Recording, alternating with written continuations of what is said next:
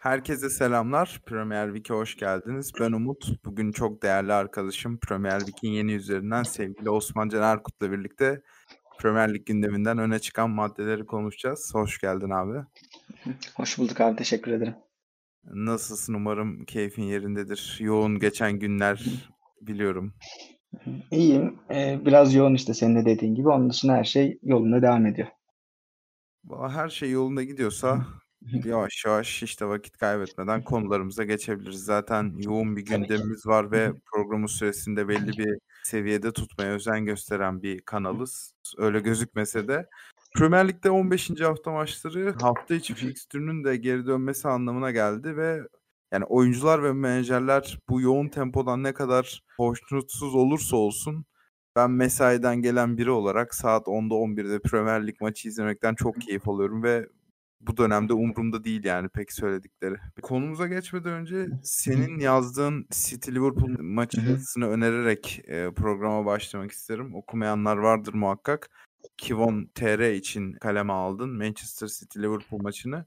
Onun da zaten bağlantısını bu podcast'in altına ekleriz. Okumak isteyen podcast'ten çıkıp okuyabilir.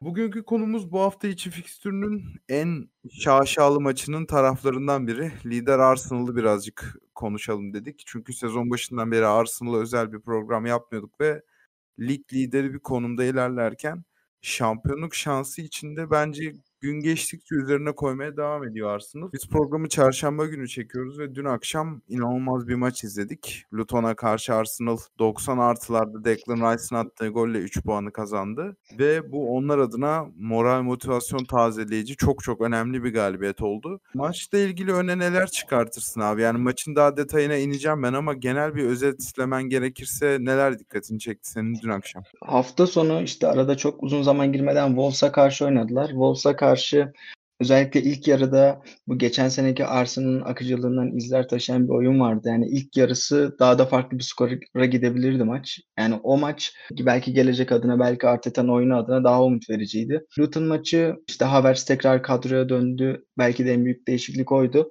Onun dışında yine zaman zaman özellikle ilk yarıda Arsenal'ın iyi göründüğü dönemler oldu ama Luton geriden geldi, öne geçti. Sonra Arsenal'ın bu sefer tekrar maçı çevirmesi gerekti vesaire. Yani yine bir şekilde o kurduğu baskıyla maçı çevireceğini büyük oranda hissettirmişti. Tabii ki gol son anda geldiği için biraz zorlama gibi oldu ama yine de hissettirmişti. Ama işte bu sene de ilk olan bir şey değil Arsenal için. Böyle tek farklı galibiyetler, 80'den sonra gelen galibiyet golleri. Yani o yüzden birçok şeyin tekrar ettiği de bir maç gibiydi aslında. Yani birçok açıdan iyi oyun, olumlu oyun, bir şeyler vaat eden oyun. Ama özellikle bazı sorunlar var. Kadroda hala oturmayan durumlar var. Kaleci sorunu o şekilde veya işte Xhaka'nın ayrıldığından sonraki o sol iç pozisyonu. Havertz son dönemde biraz öne çıktı ama hala bir Xhaka kadar kesin alamadı o pozisyonu muhtemelen son döneme rağmen. İşte o sorunların da etkisiyle bir devam eden bir kargaşa var ama geçen seneye göre belki de avantajı şu anda en büyük avantajı bir şekilde maçları artık kazanmayı daha iyi öğrenmiş bir takım var gibi gözüküyor. Muhtemelen o geçen seneki trajik şampiyonluk kaybının da etkisiyle kritik maçları kazanan bir Arsenal var. Yani zorlandığı maçları da bu sene daha çok kazanan bir takım var. Geçen sezonla kıyaslamayı başka bir kısımda yapacağız programın ilerleyen dakikalarında ama bu tip maçlarda hakikaten bu takımın geçen sezondan neleri farklı sorusunun yanıtını alabiliyorsun. Jorginho bir puan tablosu paylaştı. 89. dakikadan sonra atılan goller olmasaydı puan tablosu nasıl şekillenirdi diye. Şu anda City'nin 5 puan önünde olan Arsenal 90 artılarda gelen goller olmasa City'nin 4 puan arkasına düşüyor. Clutch anlarında gayet cevap vermekten kaçınmayan ve bu konuda tecrübelenmiş bir takım var. Herhalde geçtiğimiz sezonki takımdan en büyük artısı da bu. Ama dediğim gibi Luton maçı özelinde gitmeye devam edelim. Dün oyun üstünlüğü kurmada senin de altını çizdiğin gibi bence Arsenal bir problem yaşamadı. Sonuçta deplasmanda atılan 4 gol ve Luton deplasmanında insanları hissettirdiği kadar kolay geçmiyor artık takımlar için. Ama dün şöyle ilginç bir şey vardı. Herhalde sezonda bir iki kez başa gelecek bir kaleci kriziyle karşı karşıya kaldı Arsenal ve David Raya Arsenal'ın işini epey zora soktu. Dün Arsenal bu kadar zora girmiş bir maçı da 3 puanla tamamlayarak bence çok ciddi bir mesaj verdi. O açıdan çok önemsiyorum bu galibiyeti ben. Bence de öyle abi. Yani şimdi tabii ki City 1 numaralı şampiyonluk adayı. Yine onu en zorlayacak takım olarak Arsenal'ı yazabiliriz. Yani bu konuda bence de hemfikirizdir. Yani onu hem kadrosunun daha oturmuş olmasıyla hem de oynadığı oyunla, yani City'nin arkasındaki en büyük aday. Şu anda da lider. Son dakika gelen galibiyetler ya da 80'den 90'dan sonra gelen goller her zaman böyle gidecek mi? O da ayrı bir soru işareti. Ya da her zaman Arsenal'ın bunlara ihtiyacı kalacak mı? Tabii ki onu da zaman gösterecek. Ama yani bunlar da tabii ki önemlidir. Mesela çok iyi oynamadığı maçları kazanmak da bir takımın şampiyonluk yolunda belki de kazanabileceği en önemli alışkanlıktır. Ya Arsenal'ın bunlara bence ihtiyacı olacağı sezonun başından beri belli. Yani çünkü geçtiğimiz sezon bu tiplere, rakiplere karşı işte Bournemouth olsun, Brentford olsun, işte Crystal Palace olsun, Arsenal kendi idealindeki oyunu sahaya yansıtıp rahat skorlar alabiliyordu. Özellikle deplasmanda. Ama bu seneye baktığımızda mesela Havertz'in kurtarıp kahraman olduğu bir Brentford maçı var. Yine çok zora giren bir Crystal Palace maçı var. Ve bu maça geliyoruz. Bu maçta yine işini zora sokan ama dediğim gibi bu maçta çok ekstra bir David Raya performansı vardı. Ama bu tip maçlar iç sahada da fazlalaşmaya başladı. Bence esas sıkıntılardan biri o. Mesela sezonun başına kadar dönmüş olacağım ama Nottingham Forest maçı, ligin ilk haftasındaki, şöyle hissetmiştim ben maçı izlerken. Bir 5-10 dakika daha olsa Nottingham Forest 3 puanı Arsenal'a vermeyecek. Keza Fulham Arsenal'a çelme takmayı başardı. Yani sen bahsettin, çok güçlü bir giriş yapmalarına rağmen Wolves maçı da skor anlamında bir noktada krize girebilirdi. Maç yine tek farklı bitti. Ama bununla birlikte büyük maçlarda, hedef maçlarda bu oyunun ekmeğini yiyen de bir Arsenal var ve zirve yarışında herhalde en büyük avantajları büyük takımlara karşı hedef maçlarda bu güçlü oyunu sahaya yansıtmaları olacak. Opta Analiz bir yazı paylaşmış ve Arsenal'ın bu sezonki oyununun geçen sezona göre ne kadar daha aslında uzun maratonda favori olduğunu vurgulayan bir yazı. Hikayeleri şöyle benzetiyorum. 2017-2018 sezonunda Şampiyonlar Ligi finaline çıkan Liverpool topu rakibe bırakıp pres temelli bir oyunda çok heyecan verici bir takımdı ama daha sonra Jürgen Klopp ligde yarışmacı hale gelebilmek için topu daha fazla ayağında tutan ve top dominantı oyuncuları tercih eden bir yapı büründürmüştü. Arsenal'ın yolu da bununla benzer olacak ki Arsenal o Liverpool'a göre kuruluşundan itibaren daha fazla topu ayağında isteyen bir takım. Geçen seneden de gelen bir alışkanlıkları var Arteta ile birlikte. Evet, o konuda öyle. Bir de senin dediklerine şöyle bir ekleme yapabilirim. Bu sene ligde 5 tane tek gollü galibiyeti var Arsenal'ın ki daha henüz ligin yani ortasına gelmiş sayılırız. Bu sayı biraz Arsenal gibi oyun hakimiyetine bizi alıştıran bir takım için biraz ilginç gözüküyor. Dediğimiz gibi son dakikayla gelen puanlar ve galibiyetler var. Son Luton maçına ek olarak 2-2 biten Chelsea maçında 84. dakikada golü buldular. Veya işte City 1-0'lık yendikleri maçta Martinelli 86. dakikada gol atmıştı gibi. Belki lig maratonunda sürekli güveneceğiniz şeyler olmayabilir ama bu belki düşüşte bir de Şampiyonlar Ligi faktörünü de göz önüne almamız lazım. Yani Arsenal genç bir takım. Bir de özellikle bazı mevkilerde sakatlık sorunları yaşadılar. İşte Timber sakatlandı. Şu an bir Tomiyason'un sakatlığı var vesaire. Yani bazı bölgelerde de hala rotasyonda dar bir takım. Genç de bir takım. Yani o Şampiyonlar Ligi'nde oynamak da yani ne kadar görecek kolay bir grupta olsalar da o da mutlaka etkilemiştir ki belki bunun etkisini son 16'da çeyrek finalde ya da daha ilerisinde şiddetli bir şekilde yaşayacaklar. Onu da zaman gösterecek. Ama farklı oyunları oynayabilme açısından da önemli şeyler vaat ettiler ki ben de bu da hani lige ek olarak Şampiyonlar Ligi'nde de önleri açık gibi geliyor bana. Mesela Rice'la Partey'i bazı birlikte kullandığı maçlar olmuşlardı sene başında. Onun dışında işte Brentford maçına kadar bir dönem Jorginho savunma önündeydi. Rice böyle biraz daha iki yönlü bir roldeydi. İşte bu şeyleri sürekli deniyor olması bence hem hedef maçlardaki alışkanlıklarını değiştirdi ve daha belki de yenilmesi zor bir takıma haline getirdi Arsenal'ı ve belki de Şampiyonlar Ligi'nde de bunun ekmeğini yiyecekler ligdeki hedef maçların yanı sıra. Ya Şampiyonlar Ligi'nde önlerinin açık olduğunu söyledin. Ben de buna katılıyorum ve senin cümlenin bitmesini bekliyordum açıkçası. Şu anda Manchester City arkasında yazdığım takım benim Şampiyonlar Ligi için Arsenal. Yani herhangi bir başka takım görmüyorum bu ikilinin arasında. Ya tabii ki çok güçlü takımlar var ama işte ya Paris Saint-Germain'in durumuna bakıyorsun. İspanya'nın büyükleri bence en favori Atletico Madrid oynadığı oyun göz önünde bulundurulduğunda İşte Bayern Münih asla o beklediğimiz oyun yoğunluğunu sağlayamıyor ve Harry Kane'in sırtına binmiş bir yapı gibi gözüküyor şu anda. Yani şöyle sezonun geneline yayılan bir sohbet yapmak gerekirse o senin dediğin Thomas Partey'i sağ bekten daha hibrit bir rolde Rice'in yanına indirip geride Ben White, işte Saliba ve Jurrien Timber'i kullanıyordu ki kalesinde de Ramsdale vardı bu dönemde. Ama orada hem bu sistemin özellikle Fulham maçının ilk yarısını çok önemsiyorum ben. Geride giden bir maçta devre arasında yapmıştı sanırım değişikliği veya ikinci yarının hemen başında Partey'i çıkarıp daha klasik bir sisteme dönmüştü. Hem onun işlemediğini görüp bundan vazgeçti hem de bence orada Jurrien Timber'in sakatlığı daha sol stoper, sol bek karması bir oyuncu olarak çok ciddi etkiledi Arsenal'ı ve o bayağı dezavantaj oldu onlar adına ama bu sistemin işlemeyeceği de belliydi. Ben Declan Rice'ı transfer ettikleri dönemde Rice'ı direkt Thomas Partey'in yerine kullanacaklarını düşünüyordum ama senin dediğin gibi daha Xhaka'nın yerine düşündüğü ortaya çıktı sezon başında. Nesik sezonun ilerleyen dönemlerinde ofansif anlamda yetersiz kaldığını görünce daha klasik 6'ya Rice'ı çekip Ödegaard'ın yanına daha hücumcu olan forvet karakterle Havertz'i koydu ama bilmiyorum bu da ne kadar takımın ofansını güçlendirdi. Tabii ki belli bir ölçüde güçlendirmiştir ama yine istenen seviyeye ulaşmadılar gibi görüyorum ben. Evet abi işte sezon başında Timber'lı partili düzende savunma yerleşim kurgusu topu karşılama düzeni biraz değişmişti. Ben de açıkçası o geçen seneye göre olan tutukluğu biraz da ona yoruyordum sezon başında. Hani farklı bir yapı deniyor vesaire. Belki bunu oturtunca daha farklı çeşitli bir oyun izleriz gibi düşünüyordum. Ama işte sonra Timber sakatlandı. Ve temelde zaten Arsenal'ın belirsiz olan en büyük noktalardan biri Xhaka'nın gittiğinden sonraki o sol iç pozisyonuydu. Şimdi Rice aslında iki yönlü tarzında bir rolde oynayabilecek bir oyuncu ki yani kritik anlarda skor yapabiliyor. Yani ileriye çıktığında hava toplarının üstünlüğü var. Şutları iyi vesaire bir ufak tefek de olsa bir skor potansiyeli de barındıran bir oyuncu. Onu uygulayabilirdi aslında. Ama tabii ki biraz da iş şeye kaçıyor. Bir ezberi varsa bir takımın mükemmelleştirmeye yakın yaptığı bir şeyin üzerine gitmek de yani çoğu zaman iyi sonuçlar doğuruyor. Ki son dönemde de bunu tekrar etti Arteta.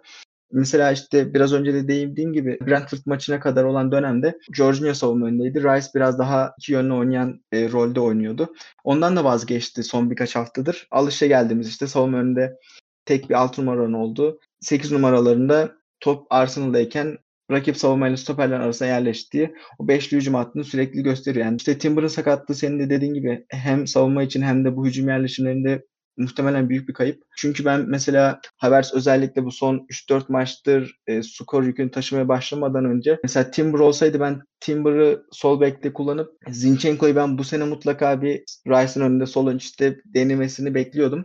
Ama işte o Timber'ın da sakatlığından ötürü Zinchenko biraz orada opsiyonsuz gibi kaldı. Yani oradaki opsiyonlar azaldığı için yine onun da etkisi alışageldiğimiz düzenden devam ediyorlar. Açıkçası ben de Ödegaard ve Havertz'in yan yana kullanımı ile ilgili bir şeyler eklemek isterim. Şimdi geçen sezon Ödegaard yıldızlaşırken hem savunma önünde Thomas Partey hem de yanında yine savunmacı olarak özetleyebileceğimiz Granit Xhaka vardı ve bu ikilinin yoğun eforu Ödegaard'ı biraz savunma görevlerinden de muaf ediyordu. Ama şimdi Ödegaard'ın yerine yine forvet karakterli bir oyuncu koyunca biraz Ödegaard da bozuluyormuş gibi hissediyorum. Yani tabii ki arkada bunu kompanse etmeyi başaran ve şu anda bence Arsenal'ın en formda 3 oyuncusundan biri olan Rice elinden geleni yapıyor ama mesela Ödegaard'ın sayılarında biraz düşüş var. Mesela kilit pas, asist beklentisi tabii ki maç başına ve topla buluşma sayıları Ödegaard'ın epey gerilemiş gibi gözüküyor. Ya bunun da sebebi Havertz diye düşünüyorum ben. Ki burada Thomas Partey ile Rice'ın değişikliğinin de tabii ki payı vardır. Onlar arasında da mesela şöyle bir şey var. Geçtiğimiz sezonki Thomas Partey progresif pas maç başı 7 tane atarken Declan Rice'ın bu sezon bu alanda 6.6'da falan kaldığını görüyoruz. Yani küçük bir fark ama yine de Ödegaard'ın oyununu etkileyen bir fark bence. Ya muhakkak etkiliyor ki Ödegaard geçen sene birçok maçta ipten almıştı uzaktan şutlarıyla. Yaptığı asistlerle ki mesela Luton maçında çok güzel bir asist yaptı ama skorerlik konusunda düşen oyunculardan biri ve muhakkak Havertz'in olması da onu etkiliyordur ki Havertz de mesela sezon başında Jesus'un sakatlığında böyle sahte 9 gibi kullandığı olmuştu yine Arteta'nın. Yani farklı roller deniyor ki inanıyor demek ki hala oyuncu. Mesela bu son 3-4 haftalık o gollerin gelmediği süreçten önce de ben yani Trossard'ı daha önce de orada denemesini beklerdim mesela Arteta'dan ya da denerse Havertz'ten daha iyi olacağını düşünüyordum. Çünkü Ödegaard'ın düşmesiyle mesela Martinelli de aynı şekilde skorerlik konusunda geçen senenin biraz gerisinde. O skoreri yapabilecek bir oyuncuya ihtiyacı vardı orada. İşte 3-4 haftadır Havertz bunu sağlıyor. Ama işte Xhaka'dan sonra çıkıp o denge faktörü de biraz elden gidince hem Odegaard'ın üstüne daha çok yüklenmiş oldu ve hem de Havertz işte rolü, her ne kadar Havertz işte preste, bağlantı oyununda iyi işler yapsa da yani o rol ister istemez biraz da skora bakıyor. Yani onu yaptığı takdirde mesela Havertz'in yapamadığı diğer şeyler bu kadar gündeme gelmeyecektir. Ama ister istemez iş biraz skora bakıyor Arsenal'ın o bölgesi için. Ya ama şöyle bir şer koşmak lazım. Yani geçen sene Xhaka da çok fazla ceza sahası koşusu atıyordu ama Xhaka'nın bu takımdaki birinci rolü skor yapmak değildi. Havertz biraz ona kaymış gibi gözüküyor ve bu da yani oyun gücünden götürüyor Arsenal'ın. Derdim o benim. Yani benim de demek istediğim yani Havertz oraya koyduğunuz zaman mesela forvet karakterli oynayan Chelsea'de özellikle bir oyuncu oraya koyduğunuz zaman biraz skor bekliyorsunuz ki İşte az önce senin de dediğin gibi işte Odegaard'ın üzerindeki yükü arttırmışken vesaire skor bekliyorsunuz ama o gelmeyince Havertz'in eleştirmesi gayet doğal oluyordu. Yani işte son 3-4 haftadır o biraz rafa kalkmış gibi. Yani Arsenal'ın kadrosundaki en büyük sorunlardan biri o sol içti. Mesela Wolves maçında ve Şampiyonlar Ligi'nde Trossard'ı kullandı o bölgede. O da her zaman işte oyuna sonradan girse de ilk 11 başlasa da gerek en uçta gerek kenarda işte ve son dönemde bu merkez rolünde. Ben transfer beklemiyorum mesela devre arasında. Onu içinden bu şekilde bu 4 oyuncuyu bir Fabio Vieira'yı kullanmıştı sakatlanmadan önce. Belki Smith Rowe dönünce tekrar kullanır gibi. İşte o şekilde değiştirerek götüreceğini düşünüyorum. Lig maçları için özellikle iç sahada mesela yani ben artık o Rice'ın savunma önünde o klasik yapıda oturduğunu işte artık Odegaard'ın yanına da kim formdaysa kim iyiyse bu 3-4'lisinden onun oynayacağını düşünüyorum. Ama işte hedef maçlarda belki mesela Palhinha ile de anılmaya başladı son dönemde. Partiyi de tutacak olursa mesela farklı şeyler görebiliriz ama temelde artık yani o düzen orta saha bu şekilde oturdu gibi yani Rice, Havertz ve Ödegaard şeklinde. Ya evet orada Rice varken ve daha forma bekleyen Thomas Partey ve Jorginho varken oraya ekstra bir Palhinha hamlesi beni de çok çok şaşırtır. Yani bu hala aklında Rice'ı aslında Xhaka'nın bölgesine değerlendirmek istediği sonucunu çıkarttı. Aynen öyle. The Arsenal captain who can loop one into the box is a good error. It's a great error. Declan Rice pops up when they need him most. Şuna geçelim. Arsenal'ın orta saha yapısından bahsettik. Bir de tabii ki bu sezonun en flash değişimi kalede yaşandı. Şöyle bir istatistiklere göz attığımızda Ramsdale bu sezon Premier Lig'de görev almış 24 kaleci arasında kurtarış yüzdesi en düşük kaleci. %60. Ama Raya da burada da bir merhem olmuş değil yani. Onun da çok yüksek değil. %64 o da. Yani sadece sonuncu olmaması burada bir kendisine artık atıyor. Ama Arsenal şu anda kalesinden ekstra bir katkı almadan liderlik yarışında. Ve baktığın zaman hani, rakiplerine bakıyorsun. Ederson da çok çok kötü bir yüzdeyle oynuyor. Ama Alisson mesela kurtarış yüzdesinde ligin birincisi. Ki onun eksikliği Liverpool'a nasıl problemler yaratıyor? Bu hafta onu da daha yakından görmeyi başardık. Raya Ramsdale kıyasında senin tarafını ve bu değişikliğin neden gerçekleştiğini tabii ki soracağım sana. Ama herhalde bir menajer Ramsdale'ı kaleden çıkartıp yerine David Raya'yı koyuyorsa ve kurtarış yüzdeleri arasında çok çok büyük bir farklılık yoksa bunun sebebi daha topu domine etmek isteyen takımda kalecisinden pas katkısı almak isteyen bir bakış açısıyla gerçekleşir diye düşünüyorum. Burada da hakikaten Ryan'ın Ramsdale'a kurduğu bir üstünlük var. Mesela 24.2 başarılı pas yapıyor bu sezon David Raya. Ramsdale'da bu sayı 17.8. %75'e %71'lik bir üstünlüğü var David Ryan'ın. Ama bu da işte bahsettiğimiz Arsenal'ın daha yavaş oyununda ne kadar fark yaratıyor emin değilim. Ya işte senin de dediğin gibi yani geçen sene iyi bir sezon geçirmiş kaleciniz varken ki mesela bazı taraftarlar bu kaçan şampiyonlukta Ramsdale'e pay biçiyorlar benim sosyal medya vesaire gördüğüm kadarıyla ama yani ne olursa olsun oldukça iyi sezon geçirmiş bir kaleci vardı Ramsdale gibi ellerinde. Milli takım için de bir numarayı zorlayabilecek bir isimdi belki de ama onun yerine hani iyi de bir yatırım yaparak Raya'yı aldılar. Bu konuda işte senin de dediğin gibi bir atletikte bir yazı var. Matt Pizdarowski'nin kaleciler hakkında yazı yazan bir isim. Paylaşabiliriz link olarak sonrasında. Evet. Onun da yazıda aslında istatistik olarak falan karşılaştırıyor ama temelde değinmek istediği bir şey vardı. Yani iki tane iyi bir numaranız olduğunda bu yani birçok pozisyon için işe yarayabilir diyor ama kalecilik için bunun istikrarsızlığa yol açacağından bahsediyordu. Dediğimiz gibi Ramsdale genel olarak oldukça iyi bir sezon geçirmişti. Sezon başında da oynuyordu. Fena değildi. Ama işte Raya'yı Arteta demek, senin de dediğin muhtemelen topa sahip olduğundaki soğukkanlılığından, oyun kurarkenki katkısından yararlanarak takıma bir şekilde dahil etti. Herhalde artık bir numarası Raya oldu ve son maça rağmen bu değişecek mi? Ben pek ihtimal vermiyorum kısa vadede. Mesela Ramsdale'ın bence en büyük sorunu oyuncunun, mesela babasının da bir açıklamaları olmuştu birkaç hafta önce. Kendisi de buna benzer bir şeyler söylemişti. Özgüven ya da kendini güvende hissetme durumu var. Sorunu, bence en büyük sorunu psikolojik, yani Ramsdale'in o anda. Yani bir odak sorunu olduğunu söylemiştim ama onun dışında yemek güvende hissetmek istiyor. Kendini yani kabul ettirdiği bir ortamda bulunmak istiyor. Bunun da etkisini o Ramsdale'in oynadığı Brentford maçında gördük. Yani birkaç pozisyonda çok rahat pas verebilecekken ya da işte eliyle oyunu başlatabilecekken panik yaptı, ayağa takıldı, top elinden kaçırır gibi oldu vesaire. Yani o yüzden ben Ramsdale'in üzerine Raya transferini ilk başta biraz yadsımıştım. Ama sonra işte Raya'nın o teknik kalitesi vesaire görünce biraz Arteta'ya hak vermeye başlamıştım ama şu an mesela Raya kötü bir maç çıkardıktan sonra ben Ramsdale'e tekrar geri dönmeli diyemiyorum. Özellikle o Brentford maçını gördükten sonra, çünkü oyuncu biraz kolay yıpranıyor belli ki. Raya için de tabii ki bu sürekli bir diken üstünde olma durumu vardır. Bence hala gerek yoktu Raya transferine. Yani Arsenal sanki kendi eliyle durduk yere kendisi için böyle bir sorun çıkarmış gibi oldu. Yani bu sezon kim oynasa en ufak hatasında diğeri neden oynamıyor şeklinde sesler yükselecek. Mesela bir sonraki maç Ramsdale oynasa, oyun kurarken bir hata yapsa işte Raya bunu yapmazdı şeklinde tepki gelecek. Veya işte Raya aynısını Luton maçında yaşadı gibi. Yani durduk yere bir sorun ortaya çıktı. Senin de dediğin gibi ikisi arasındaki en büyük fark temelde istatistiklerine de o şekilde yansıyor. Pas isabeti konusunda Raya yüzde olarak daha iyi Ramsdale. Yani aralarındaki tek ve kayda değer fark o. Kurtarış yüzdelerine baktığımız zaman, yani oynadıkları maça vurduğumuzda bunu oldukça yakın çıkıyor istatistikler. Sky Sports'un paylaştığı bir infografik vardı. Orada dikkat çeken noktanın biri de şu: Raya'nın 3 tane direkt gole sebebiyet veren hatası var o grafikte. Tabii ki bu oynadığı maç sayısının fazlalığıyla alakalı ama işte mesela teknik olarak bir şey getirse bile, mesela Luton maçındaki gibi 2 tane hatalı gol yiyince bu bir kaleci için büyük oranda sınırlıyor yetkinliğini maalesef. O bahsettiğim Brentford maçında özellikle Declan Rice'ın çizgiden çıkarttığı top olmasaydı hakikaten Ramsdale bambaşka bir yere giderdi. Yani şu an hala kaleye dönme şansı var ama zaten yapısal anlamda ne kadar hassas biri olduğunu vurguladın.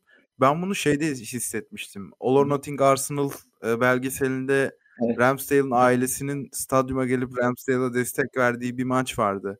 Yani oradaki o görüntüleri görünce zaten ne kadar diken üstünde psikolojik anlamda ilerlediğini görebilirsiniz. Atletik dedin. Ben de şunu önereyim. O bahsettiğin içeriğin yanında. Dün yayınlanan harika bir Jorginho şeyi var. Röportajı var. Belki sen de görmüşsündür. Hem YouTube'da var hem de okumak isterseniz de Atletik'in sitesinde var. YouTube kanalında ücretsiz yaklaşık bir saatlik bir röportaj. Orada da bizim konuştuğumuz Havertz konusuna da değiniyor Jorginho ve kendisiyle ilgili tabii ki Arsenal'ın takım içinden ipuçları da veriyor. Onu da tavsiye etmiş olalım. İstersen genel olarak geçtiğimiz sezonla bu sezonki Arsenal arasında ne gibi farklılıklar sayılara yansımış, ona değinelim birazcık. Bu sezonki 15 haftayla geçtiğimiz sezonun ilk 15 haftasını kıyasladığımızda 4 puanlık bir gerileme var. Geçtiğimiz sezon çok ekstraordinary bir ilerleyiş vardı. Yalnızca işte Manchester United'a kaybedip biriyle berabere kalmışlardı. Southampton olması lazım.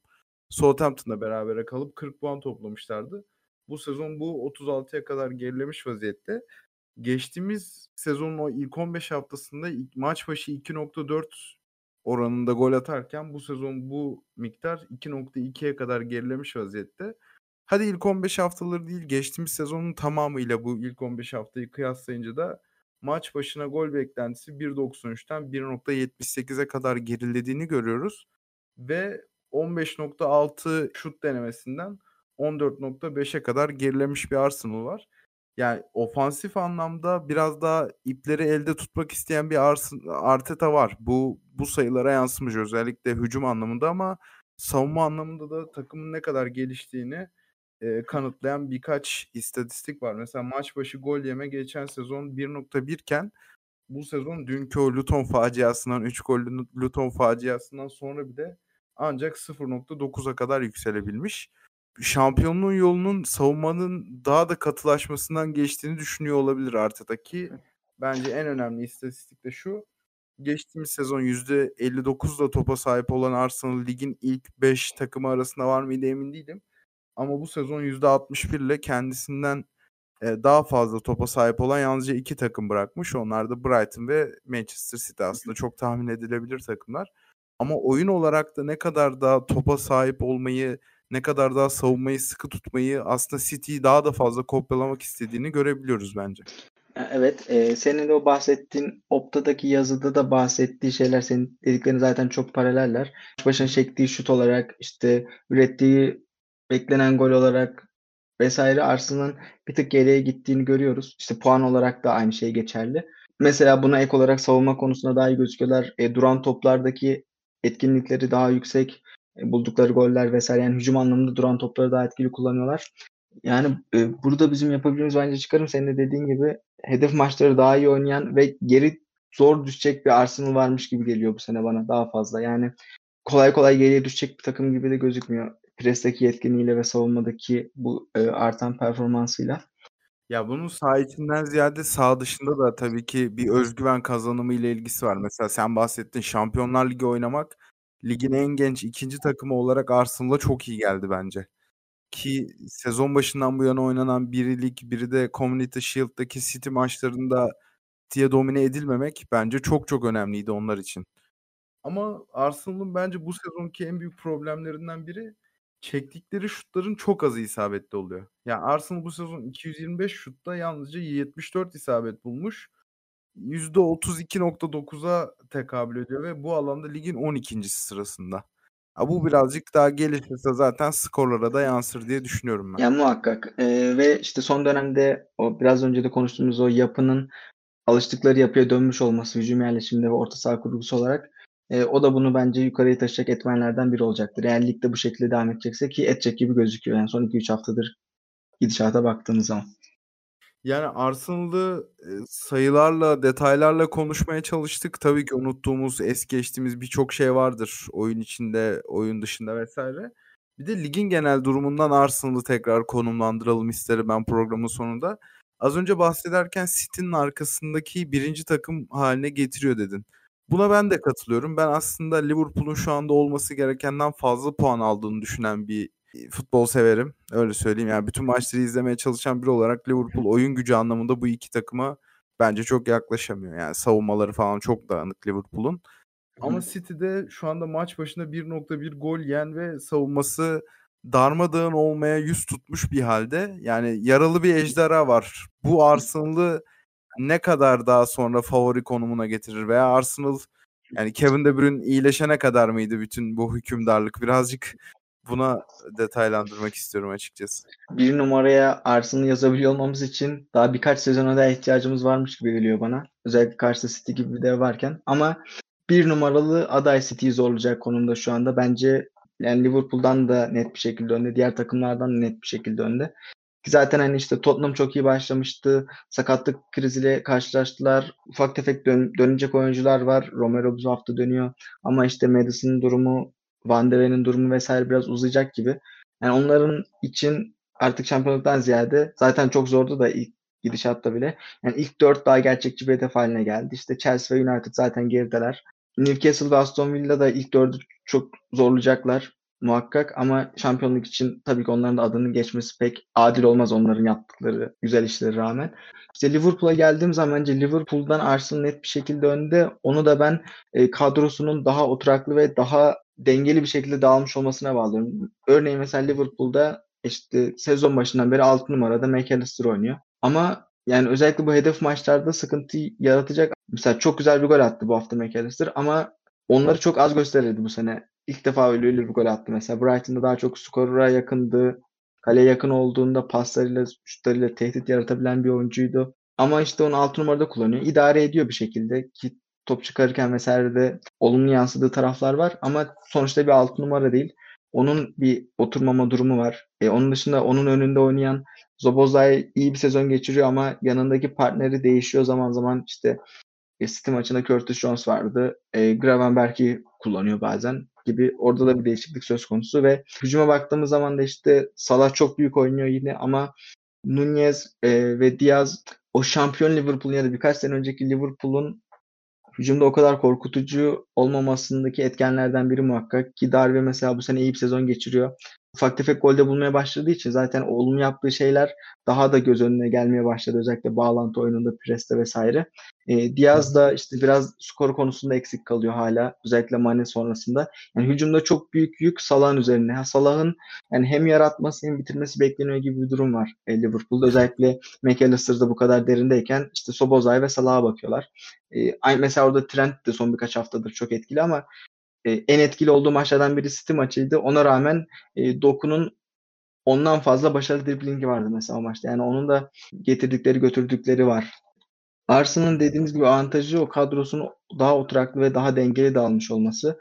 Onların da sakatlık sorunları var. Bazı bölgelerde rotasyon sıkıntıları var. Dönem dönem yaşıyorlar bunları. Ama temelde Jesus da sağlıklı kaldığı sürece ki mesela Luton maçı Jesus'un en iyi maçlarından biri değildi belki ama Nketiah'ya kıyasla getirdiği o bağlantı oyundaki yetkinlikler mesela çok güzel bir pasla Martinelli'nin öne bıraktığı toplar vesaire vardı. Yani bunları getirmesi çok önemli. Jesus'un sağlıklı kalması Arsenal açısından önemli. Bunu ne kadar istikrarlı bir şekilde götürebileceği Arsenal'ın şampiyonluk umutları için önemli.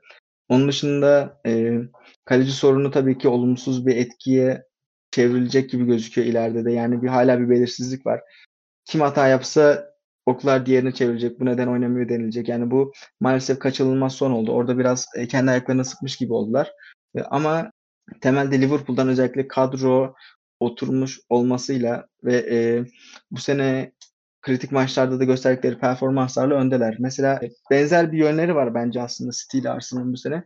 O da işte Arsenal'ın Xhaka'yı kaybettiğinden bahsettik ki Xhaka mesela çoğu futbol sever Xhaka'yı işte gördüğü gereksiz kartlarla, sert müdahalelerle hatırlar ama Xhaka bir nevi önemli de bir liderdi takım için, kaptandı aynı zamanda Arsenal'da. Yani onun ayrılması da muhakkak hani mental açıdan da Arsenal'ı etkileyecektir ve Arsenal'ın bu genç takımındaki en tecrübeli oyunculardan biriydi. Hem uluslararası değil hem de kulüp düzeyinde. O da bir etki. Xhaka'yı kaybetmesi etkisi. City'de mesela İlkay Gündoğan'ı kaybetti. Zaten hani City'nin Şampiyonlar Ligi'ni bu kadar geç almasında da birçok kişi bunu takımdaki lider oyuncu eksikliğine yoruyordu. Tabii ki lider demek sadece yaş olarak tecrübeli veya kariyerli anlamına gelmiyor. Biraz da karakter olarak veya soyunma odasındaki tavır olarak ölçülen bir şey. Yani İlkay'ın da zaten Guardiola'nın temelde istemiş olması, aralarının yakın olması hem ona teknik açıdan çok yardımcı oluyordu. Dediklerini sürekli anlayan bir oyuncuydu. Onun dışında o da City'nin kaptanlarından biriydi. O da muhakkak etkili. Belki de Arsenal City'ye karşı en büyük avantajı bu sene gösterdiği büyük maç performansı. İşte onu zaten hani neden kaynaklandığına değinmiştik. Ama mesela City'nin büyük maçlarına baktığımız zaman işte senin de önce değindiğin gibi Community Shield'da Arsenal'a kaybettiler, ligde de kaybettiler 1-0. City sadece bu sezon United'ı yenebildi. Tabii orada da değişen bir düzen var. Mesela son birkaç hafta Doku'ya çok bağımlı gözüken bir düzen vardı. Ya tam onu diyecektim. Yani City'de aslında tam alt edilmeye yatkın bir oyun oynamaya başladı. Yani gücünü takımdan değil de biraz daha Doku'nun dripliklerine güven. Ama gerçi Kevin De Bruyne dönüyor abi yani. O çok büyük bir X faktör orada. İşte mesela Alvarez oynadığında Alvarez yani çok iyi bir sezon geçiriyor. Hani son birkaç hafta belki skor yapamadı ama bu sezon başından beri baktığımız zaman çok iyi bir sezon geçiriyor. İşte duran top golü attı, güzel asistler yaptı. Yani çok komple bir oyuncu haline geldi ve o orta saha gibi oynadığı o role de iyi ayak uydurdu. Ama mesela onun getirdiği ister istemez bir savunma zafiyeti oluyor. Ona rağmen hani City lider ama işte bu da belki büyük maçlardaki bu form grafiğinin düşmesine neden oldu. İşte ama Arsenal'ın oynadığı büyük maçlara bakarsak da namağlup bir takım görüyoruz. İşte United'ı 3-1 yendi onlar da. İşte Tottenham'la berabere kaldılar sezon başına doğru. İşte City yendiler. Chelsea'de berabere kaldılar. Hani beraberlikler var ama en azından kaybetmemiş bir takım görüyoruz ki bu da işte geçen sene en kritik anda kırılan bir takım için bir özgüven kaynağıdır mutlaka. Yani City'ye karşı en büyük avantajı bu sene büyük maçtaki performansı gibi gözüküyor ve City'nin o değişen yapısı da yani oyuncu profilleri de değişiyor. İşte mesela De Bruyne sakatlandı, Alvarez oynuyor. Bayağı farklı bir oyuncu aslında. Veya işte Grealish biraz denklem dışı kaldı. Doku oynuyor. Doku işte %90 dribling üzerinden yürüyen bir oyuncu gibi. Yani onlar da etkili. Mesela Haaland'ın etkinliği biraz azaldı. Skorerliği biraz azaldı son birkaç haftada. O da işte Doku'nun mesela driplingle adam indiriyor, çizgiye geçiyor ama çıkarttığı top Haaland'ı bulmuyor çoğu zaman. Mesela Grealish oynarken Grealish daha fazla Haaland odaklı oynuyordu. Yani City'de bir senin de dediğin gibi kabuk değiştirme sürecinde hani bu mesela Doku'nun veya Alvarez'in rolleri sürekli hale gelecek mi? Bunu zaman gösterecek ama demek ki Guardiola bu oyuncuları da kadrosuna kattıysa ve bu rolleri verdiyse bir şeyleri de değiştirerek yani bir farklı varyasyonlar da elinde bulunmasını istiyor. Bu Arsenal için önemli bir avantaj olabilir. Özellikle Arsenal işte bu son 2-3 maçtır o alıştığımız düzene, geçen seneki ezberine şablon olarak dönmeye başlamışken bence önünde en büyük avantajı bu. Ya dediklerinin çoğuna katılıyorum. Şöyle birkaç şey ekleyerek programı tamamlamak isterim kendi adıma. Önce Arsenal'ı tamamlayayım istersen. Yani sen Jesus'un sakatlığı çok şanssız olur dedin. Buna belli ölçüde katılıyorum ama Jesus denklem dışında kalırsa bence Arteta'nın ileri uçta kullanması gerektiği isim Trossard. Enketiah'tan ziyade. Yani çünkü Trossard'ın sahte 9 performansı Xhaka ve oynarsa Martinelli'nin de daha fazla skor yapmasını sağlıyor ve çoğu kez orada katkı verdi Trossard Arsenal sisteminde. Bir diğer söyleyeceğim şey Tottenham'la ilgili bir şey söylemek isterim. Yani senin de ne kadar sevdiğini biliyorum Tottenham ve Postecoglou. Ben de çok büyük bir hayranlarıyım ama ya şunu ben ikna ettim kendimi. Tottenham eğer bu sakatlıkları yani o Chelsea faciası olmasaydı, skor anlamında demiyorum, oyuncu kaybı anlamında o Chelsea gecesini yaşamasalardı bence contender olurdu. Yani o dönem buna çok güvenmiyordum. Ama bütün oyuncularının kaybetmesine rağmen şu City maçında oynattığı futbol, yani 4 tane bekle Haaland savundular sonuçta. Evet 3 gol yemiş olabilirler ama yine rekabetçi kalabilirler. Kadrosu bu denli dağılmasaydı bence uzun süre daha ilk 4 yarışında olurdu. Özellikle City'nin bu son 2-3 maçtaki durumuna bakınca Arsenal'ın hemen arkasına ya da yanına yazabilirmişiz Tottenham'ı. Ki mesela bu kadar eksikli oynadıkları maçlar olmasa senin dediğin gibi mesela bence Chelsea yenerlerdi. Onun dışında mesela bir önceki hafta Aston Villa ile oynadılar. Bu kadar eksiğe rağmen takımda stoper olmamasına, yani stoper orijinal bir oyuncu olmamasına rağmen Aston Villa'ya bir sürü şans yakaladılar. İşte City'ye özellikle ilk yarıda zorlandılar ama tekrar karşılık verdiler. Ya bence de çok ciddi bir aday olabilirlermiş. Yani Liverpool'dan bence oyun olarak Arsenal'ın yanına veya hemen arkasına yazılabilecek bir takım olurmuş. O konuda katılıyorum ben de. Yani Liverpool özelinde de son şunu eklemem lazım. Ya dediğin gibi McAllister zamanında Graham Potter'ın ileri uçta sahte 9 olarak ne bileyim 10 numarada falan değerlendirdiği bir isimdi.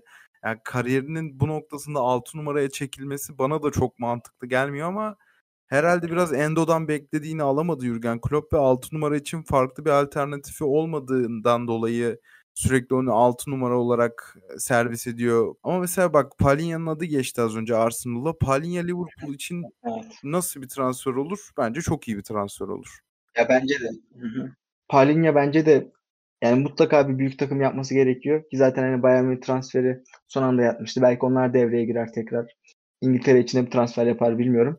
Ama Liverpool'un düşmesi gereken oyunculardan biri olabilir. O da çok komple bir oyuncu. Yani top kazanma olarak sürekli zirvede, yani teknik olarak da fena bir oyuncu değil. Yani düşünmesi gereken oyunculardan biri olabilir bence, ona katılıyorum. Gravenberg'i de herhalde Klopp dahil etmeyi düşünüyor denkleme sık sık. Ama dediğim gibi yani yine de yani Liverpool'u ben ikinci sıraya yazamıyorum şu anda. Yani şu anki kadro yapısıyla. Ama belki Palhinha ya da o seviyede bir savunma yönü oyuncusu gelirse, McAllister'la Szoboszlai 8 numaralı olursa farklı şeyler konuşacak duruma da gelebiliriz. Ama şu an için ben de bir adım geride görüyorum Liverpool'u. Evet, zaten ilk ikiyi kapattık. Yani 3-4 için konuştuk Liverpool'u, Tottenham'ı, hatta hiç dakika vermedik. Newcastle United'ı belki gündeme getirebilirdik ama onlar da çok eksildi. O zaman genel olarak Arsenal böyle yani. Sonuç olarak şuna vardık. Geçtiğimiz sezondan hücumsal anlamda geriye gittiler ama bu oyun şampiyonluk için daha yatkın bir oyun. Tıpkı zamanla Liverpool gibi.